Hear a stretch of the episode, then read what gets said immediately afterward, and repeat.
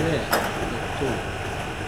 と、一個聞きたいのが、うん。うんウニデンが初めて手に入れた機材ってどんな記憶が覚えてるのは、あでも本当に音楽活動を始めてから、あるえっとねもっと現象で自分が機材を手に入れたって思った記憶が機材一番機材？ってなんだろうものを作るものってことだよね、自分だけのもの。えー、なんだろう。道具でもいいっていうか自分だけのなんか力を手に入れたみたい自分だけの力。えー、なんだろう難しいけど、なんだろうな。でも携帯電話かな。あー。携帯確かに。ななんか携帯でうん。なんか携帯電話を持つと何でもできるなって思って 間違いない。やっぱねさい結構なんか恐ろしい恐ろしい話じゃないんですけどやっぱポエポエムうん。とかすごい書く子だったんですよ、うんだからでも部屋とかがプライベートな家ではなかったので、うんうんうんなんか携帯になると、ん。自分だけの世界？あだーそうか。秘密のメモ帳秘密のメモ帳だし、あのちょっと曲とか打てる機能とかもあったから、それでなんかやったりあとボイスレコーダーも入ってるから、うん。なんかう歌を取ってみたりとかしたのは携帯電す話かもしれない。確かに携帯電話。なんかねちっちゃい宇宙みたいだったうんうんこの中うん。で多分それだと足りなくなっうんたから、それ以外のなんか いわゆるうん。こう一つの目的あのなんか機材っていうかベカって、うん。私目的を持って生まれてくる子たちのことだと思うんですけど、人間とか生き物って一体何を目的にしてるんだか、もないのかもしくは無数に目的があるのか、うん。どちらかだと思うんですけど、結構あの機材ってシンプルに、うん。あの目的を持って生まれてくるやつら。っうん。てすごい印象深い。それこそお金まで自分で、うん。自分でその働いてうん。稼いだお金で初めて買った自分だけのやつはマイクです。マイクだ。やっぱり。はい。おもう忘れもしないですけど 手話の 55SH っていう、もうって感じですよね。いやいやでもみんなとりあえずそこから。なったってなるじゃないですか。骸骨マイクですよねいわゆる。はは恥ずかしいんですけど、なんかでもしかも結構最近まで使ってたっていう。あのどんな音が取れるのかはわからないけど一番こうじビジュアルイメージとして一番。そうですね。あの悪いマイクではないんですけどライブで使うととにかく羽織りやすい、うだよね。でレコーディングで使うと繊細な音はまあ取れないですよね、っていうマイクなんですけどでもあのでもそのダイナミックマイクの中では非常にあのいい作りですし、羽織りやすいのも私の声量があんまりないからなんですけど。そう。あれが初めての機材でやっぱりすごい大事にしてましたよ。うなんもう可愛くて可愛くて仕方がない、なんかなんかねマイクって口の前にあるじゃないですか、うんうん。だからねなんて言うんだろうな。なんだろう入り口と出口。うんうんうんうんところにうん。一番近くにいるから、うんしかも歌ってる時って、うんすごい自分の中ではすごく神聖な気持ちにな,、なるんですけどうん歌ってる時って。そういう時に最も近くにいるのは、まあうんやっぱりマイクなので、うん結構やっぱ愛着というか、うん。特別？機材の中でもやっぱり一番特別なのはいつでもマイク。マイク。うん。すごいあのーこの前なんか身体の話した時にさうんちょっと思ったんだけどマイクってステージとレコーディングで、あの身体との距離が違うじゃないですか、あのー多くの場合ステージではマイクって手に持つというか、うん身体がくっついた状態がどこかにあるんだけど、うん。レコーディングの時って身体とマイクってくっつかないじゃないですか、その時ってマイクのその愛着とかの距離感ってなんかイメージ違う？やっぱりコンデンサーマイクと、うん。いわゆるレコーディングで使うコンセンコンデンサーマイクと、うん。えっと、ライブで使うダイナミックマイクって全然別のもう別の生き物うんって感じで、あのなんだろうな。実は触ってないのにコンデンサーマイクの方がやっぱり私はよりあのお友達というかすげえわかる、ソウルメイトうん、なんですよ。だからえっ、と心の距離という意味ではコンデンサーマイクの方が触れてないのに近い近いっていうことだよね、それ多分ね、コンデンサーマイクの,、うん。あのまあ、取れ音を聞自分がよく聞いてるからだと思うんですけど、コンデンサーマイクってやっぱり空気ごと取るのが、うん。まあ、目的うん。の子じゃないですか、だからこの空気の中にいる子なんですよね。でライブで使うダイナミックマイクは周りの音をなるべく拾わないで、うん。私の声だけ選んで拾おうとする子なんですよ。だからすごい付き合い方個人的にはそのライブのあのダイナミックマイク今テレテレフンうんケンテレフンケンが、を使ってるんですけどそうなんだ、なんかな仲良くなかなかだれないんですよ、シュワちゃんもなんか午後 SH ちゃんちゃん。もシュワちゃん。個人名ではない。シュワちゃんシュワ午後 SH ちゃんもやっぱすごい好きなのに、なんか羽織るし、うん。ゴチってぶつかるし、うん。その手話551ってうん基本的に持てないんですよ、もも持つって言っても、まあそね。そのあのなんだっけうん。スタンスタンド。にくっついた形になるので、基本的にはあれごと重いうん。動かしてくれないしみたいな。ロカビリーっぽいアロクションカビリーっぽいアクションゃじゃないと、うん。だからすごい私はこんなに好きなのに、なんか全然私の思い通りに動いてくれない、うん。あのダイナミックマイクちゃんとなんかこう「いいよ大丈夫だよ。い。僕が原因上げてあげる」みたいな感じの コンデンサーマイクちゃん優しいみたいな。優しいコンデンサーマイえクさん、っと寄り添われ方というかなんかそういう感じなのかな、そうそうそう、うん。なんか包容力がうん。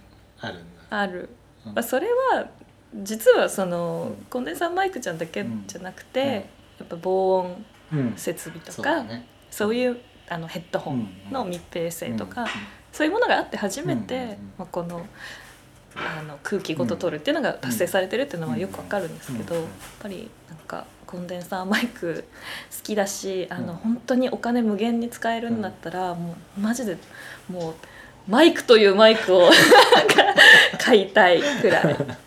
だからそれこそテレフン券のあのアーカーゲイの一番上のモデルうんうんうんのうんうんテレフン券モデルとかでうんうん100万を超えるしね、全だしコンディションマイク自体のコンディションの扱い方ももう本当に生もののように扱うような形じゃないとコンディション整わないし、やっぱコンデンサーマイクの方が圧倒的にこう生物感あるよね、うん。存在としてそうですね、なんか繊細ですしね、うんうんうんうん。コンデンサーマイク、でやっぱダイナミックマイクってタフじゃないですか、タフ。で、なんだよみたいな、うんお前ちゃんと俺のこと使えよみたいな感じの なんか私のこと使えてないのはあんたが悪いんだからね、みたいなうん。オーラを感じるんですよ、バシバシ、うん。このダイナミックマイクちゃんからは、うん。でそれがすごいプレッシャーうん。で、なんかライブのたびに全然マイクうまく使えないみたいな。また口紅ついてるしなんか近すぎたみたいな。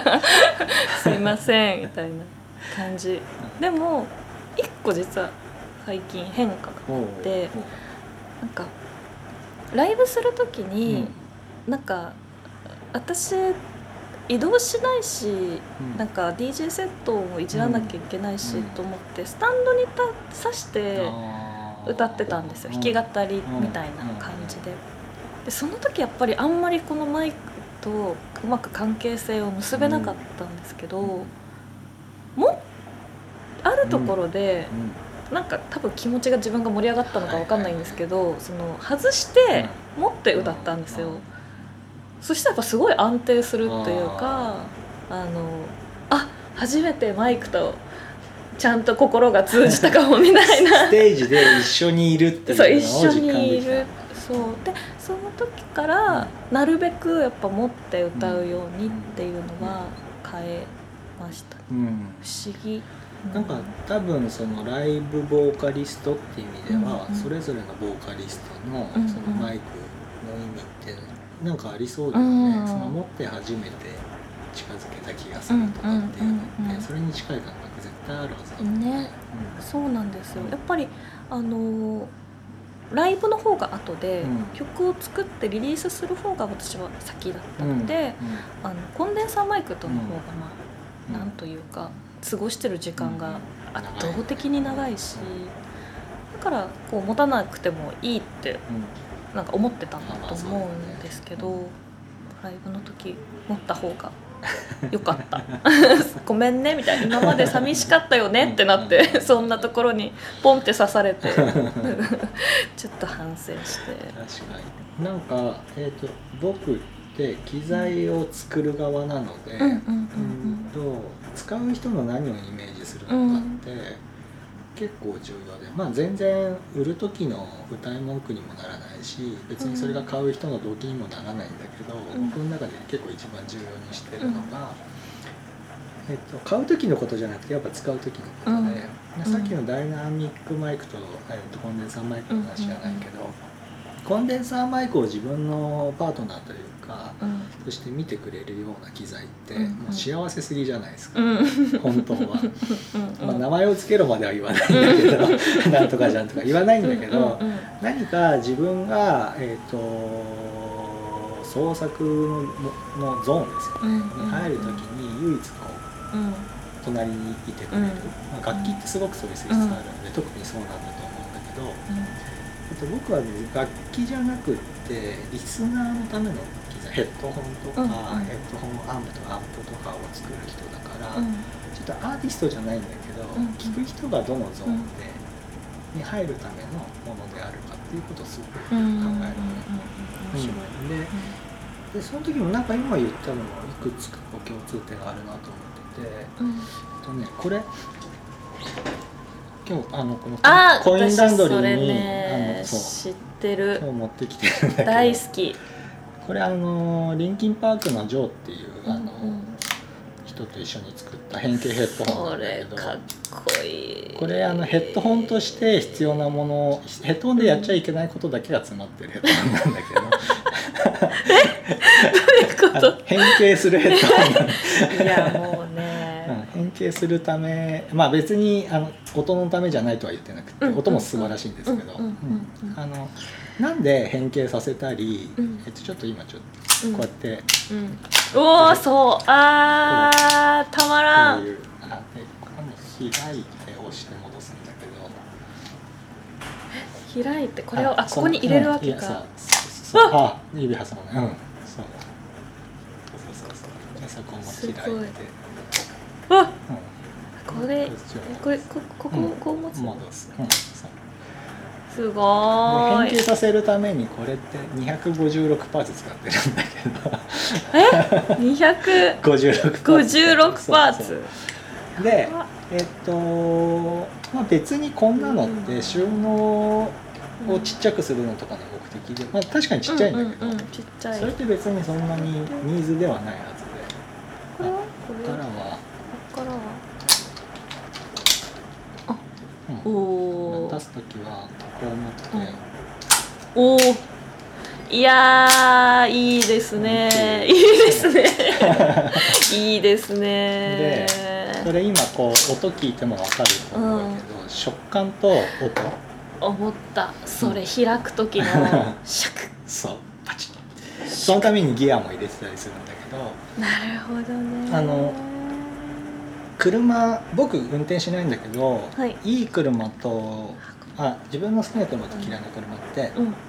ドアのフィーリングも違うんううんのね、ドアがグンって閉まる時のあの密閉感とか密閉感の悪いなんかこうバンってなっちゃうのとで高級感とかフうん。ィーリングって全然違うでしょ、うんうんうんなんかそういうのと一緒でおそらく自分の好きな機材好きじゃない機材って食感とか、そのもの自体が持つ音とかあとはノブなのかフェーダーなのかっていうの全部違うと思うんだけど、めちゃくちゃわかる。めちゃくちゃわかる、もう下手したら、うん。最終的にそこで選びますもんね、そうでそれってスペック表にも書かれてないしえっ、となんだろう買った時しばらくは気づかないんだけど、うん。使い続けてたり自分のパートナーにまでなるものって、大体がフィーリングあの食感も含めたフィーリングが結構重要な要素で、めちゃくちゃわかりますよ、うん。あの初めて買った一眼レフ、うん。デジタル一眼のうん。世代なんですけど、シャッターうんうん感うんうんうん。以外何もいらないって思ってしまうあそう。あの音と手に微妙に伝わる振動ガシャン。スカンっ落ちる、うん。もうなんか最初やっぱりなんかこうほらかっこつけたいお年頃だだったのでやっぱニコンかなみたいな。でもなんかプロの人たちみんなキャノン使ってるしなとか言ってどっちかにしようとかって思ってで全部試しにやるじゃないですか、うん。でその時ねちょうどねなんかねソニーのなんかキャンペーンやってて「こっちら安くなりますうん。お安くなりますよ」とかって言われて「えでも私はちょっとニコンの人だから」とか思ってソニーのアルファしたらガチャンって落ちて「うわー!」みたいな「これください!」ってなって もう持ち帰りみたいな。だから今実際ソニーのアルファシリーズがシェア伸ばしてるのは俺結構それでかいと思うあるのかもしれないうん。だってもうやっぱ初めての機材だったから、うん。そんなにやっぱ分かんない時ってどうしてもイブランドのイメージとか、うん。そういうものにやっぱ引っか引っかかって買おうとかって思う特に若いとそこに引っ張られちゃうけど、もうあのここに書いてある名前が違うだけでこんなにいいシャッター感を得られるのかみたいな。で、まあすごいなんだろう。なそれだけでうん。撮る理由ができちゃうんですよ写真を撮る。あそれそれ。本当それ。あれうん。もう一回やりたいんじゃって。うん。なるだからあのさ有名なのでさあの宮崎駿さんがうんうんうん。のドキュメンタリーかなんかのワンシーンで、うん。あの70歳を超えた宮崎さんうんうんがうん。机に向かっうんうんて紙のを前にしてうんうん面倒くせえんだよ。面倒くせえんだよよなってあそこまでも神になった人ですらうんうんうんうん。紙に向かってペンを走らせるって面倒くさいんですよ。うん。で僕にできることって、そういう人たちが自然にでもいいし、うわー助かるそれ。したくなる。助かるそれ。マイクを作るんだったらマイクに向かいたくなるためのマイクだったりヘッドホンだったら音楽を聴きたくなるためのヘッドホンだったりで特に僕は音楽そのものを本当に愛しているのでうん。音楽のにゾーンに入るための儀式みたいなものは本当に生み出したくってこの変形。このカシャカシャって言って頭につける時点で僕の中ではコックピットに入る人みたいな。わかります。そこのなるそれに。うんを作りたい。わかるな。うん。それやっていただけたら超ありがたいと思いますいつも「やだやだやだ」って言いながら「もう音質入るのやだよ」みたいな。も「もっと寝ていたいよ」って言いながらうん。やっぱり「うー」とか言ってうん。ブースに入るんですけど入りたくなる。入りたくなるうん。装置スイッチにやっぱなってくれたらいい。そうなんですよね。だからこうさっきの、まあ、何を話したかったかということその使う人のゾーンに入るためのうん手助けをしたいというか。うんいやだからあの今の UI、えっと、スマートフォンの UI みたいな話ともちょっと違くてうんあれってーいかに人を意識させずにどれだけこう難しい作業も簡単にできるのかの究極の形ではあるんだけど。障害をなくしていくみたいな感じですよね。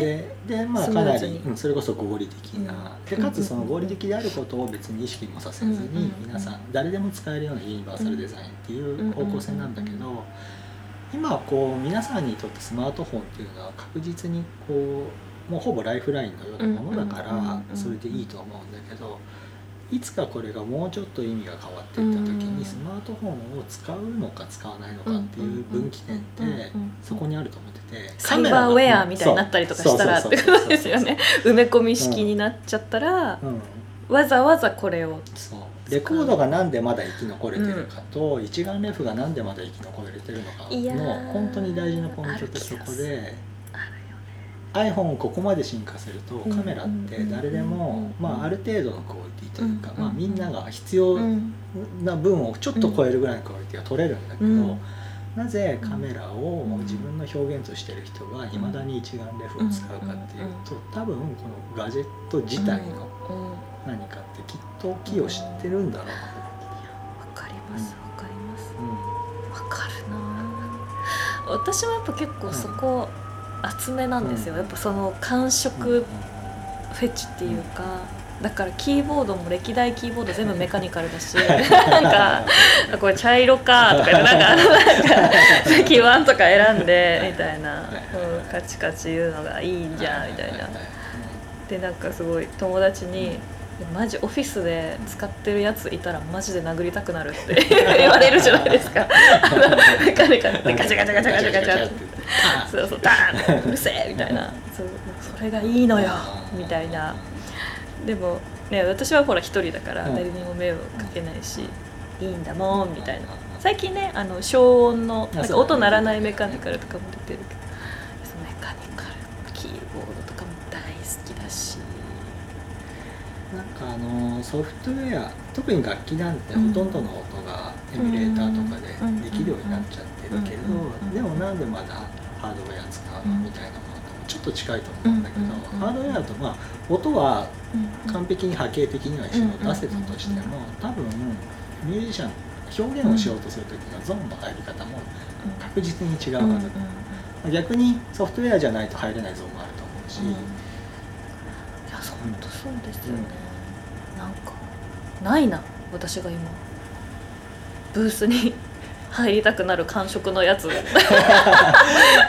あれなんか作った方がいいかな、あの Q, Q のためのヘッドホンアンプあるじゃないですか、うん。うんうんうんあれだけでも結構違くってあのロータリーフェーダーうんうんうんの重さとかでも全然違うんですよ、ああわかりあれあのなんかそのボリュームのこのダイヤル、はい。はいあれ作ってる人たちうん。かなりのフェチだと思いますよ、はい感触フェチ、うん。だしう本当のフェチとなんとなくやってる人の差はすごく激しい出んますよね。あとやたら重いの作るメーカーとかあるじゃないですか。もうみたいな。こんなことしちゃってって思いながら欲しくなっちゃうっていうみんな自然に気づかないと思うけど、あのうん。回す時にちょっと軽くカリカリカリってなるものもあればうんぬるっていくのもあるあれも全部ねエンジニアと一緒にデザイナーがデザインしてって僕ロータリー系ので一番好きなのが、あのうんグラスルーツっていう高円寺にあるうんクラブうん。の DJ ミキサーが大好きなんですけど、うんそれいまだにロータリーフェーダー使ってるんです。あのウーレンっていう、あのミキサー使ってるんですけどそれは DJ 用ミキサーなのに全部がこう回すやつ、えー、あのロータリーフェーダーでやる DJ ってすごい面白くて確かに、うん。これじゃないです違もんんだよ。このはあ。横と縦じゃなくてはあはあはあ回すんです面白い。でウのロータリーフェーダーってやっぱその重さとかもやっぱ、うんどのぐらいまあもうウーレンのシグネチャーになってるぐらいなので、こだわり抜いてるんでしょうけど、やっぱ違うんですよ、うんうんうんうん。あの重さとかさっきのこう車のドアの閉まり方とか、アタッシュケースの握ってしまうのとか全部そうなんですけど、あの感じがきっと自分が使う機材にはうん。できるだけ自分の好きなフィーリングのものは置いた方がよくてそれをやるとおそらくそのブースに入るっていう行為自体がこれがいいんだよねってねゾーン導入装置になる。すごいなんか今わーって思い出したのがあのちょっとあの話はちょっとそれる。音楽は音楽っちゃ音楽。なんかあの音ゲーってあるじゃないですか。でビートマニア2デラックスっていうゲームがあって、私もなんかなんすっごいあの友達に言ったら超驚かれるんですけど私ずっと昔から好きなゲームだったんで、はいはいついに参加させていただくことになってなんかある意味こうみんなの夢だよねあそこに楽曲提供するのって夢ですよコンピューターミュージックやってる本当にもうえーって感じなんですけど、まあ、多分あのパソコン楽クラブちゃんたちが私がそのニデラ好きっていうのを知ってたからうん。多分誘ってくれたのかなとかいろいろその辺もあると思うんですけどなんかそのビートマニア2デラックスってうん。もうそれこうん。そ感触フェチたちのあ巣窟で筐体があるじゃないですか。あれが実はその使ってるとどんどんバネが弱っていっちゃったりスクラッチとかも周りが悪くなったり逆にがなんかずっといっちゃったりするみたいなそういうのがあってゲームセンターの方のメンテナンスっていうのが欠かせないんですけどそこでなんとメンテナンスが細分化していってこのキーのに使われているバネとかを全部そのメンテナンスする方とかの好みで変えれるんですよあれって。なのでもうなんかあのそのゲーム好きの方たちがこういる、まあ、うん。SNS とうん。かその情報交換サイトとかだとここのゲームセンターはなんか固めとか重めとかここのゲームセンターのメンテは全然自分には合わないとか書かれてるしなんかすごいところだと4台ぐらいあって全部メンテナンスが違くて書いてあるんですよ。これそう全部このスクラッチの重さがこれくらいでそのバネここはバネもうそもそも抜いちゃってるうん。センサーのみとバネの硬さがこれくらい。でこれはバネ固めとか、えすごくない？ってなって。パ パチンコ屋の釘師みたい ですよね。なぐらい。そう。うん。でやっぱそれで自分やっぱあのゲームってすごいのが、恐ろしいほどの動体視力と、まあ、音感、それこそ自分のその身体と機材をマッチさせることっていうのに、あのを突き詰めたゲームにもうなっちゃってるじゃないですか、もう27作目とかですかね、20年以上が続いてるゲームで、その間にこうあれって音楽シミュレーションゲームなんですけど、もうあのおプレイヤーたちがシミュレートされすぎててなんかみんな難易度とかもすごいし なんか私は本当に下手な横好きなので、なんかなんだろう滝のように落ちてくる譜面をドゥラーってやっててなんかこうなんだろう大自然を見た時のような私感覚に落ちすごいってなるんですけどやっぱそういう人たちは自分の身体に合う筐体はこれみたいな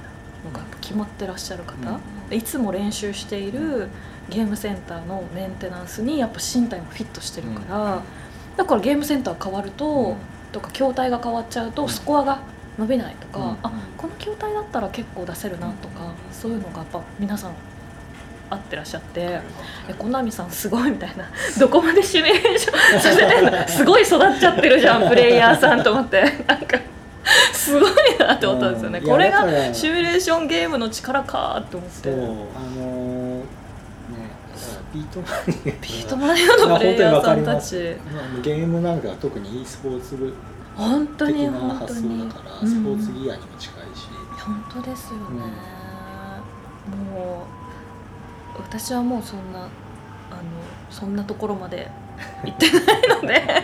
なんかその一生懸命こうちょろちょろ落ちてくる譜面をこう押せればいいかななんですけど。いやすごい。本当に楽器のプレイヤーさんみたいになってるのが面白くて、ね。あとねフォーム？あー。運指っていうんですけど、はいはいはいい。ろんなスタイルがあって戦争よく戦争が起きてるんですけど、へー。そのニダラプレイヤーの中であのスクラッチのこと皿って言うんだけど、なんかあの小指皿とか、はいはい小指ではいはい。皿をうん。回してこう中指あ人差し指親指で12鍵盤。で残りの4つをこう右手でとかやるスタイルに全部確か名前がついてるんですよね。なんかあのてで小指皿だのうん。なんかこう年屋敷とかうん。なんかああんみつあんみつは別に運指じゃないか。らそのなんかいろんなこうなんかスタイルがあって。へなんかね私が昔見て何じゃそりゃって思ったのはあの手首皿って言われる。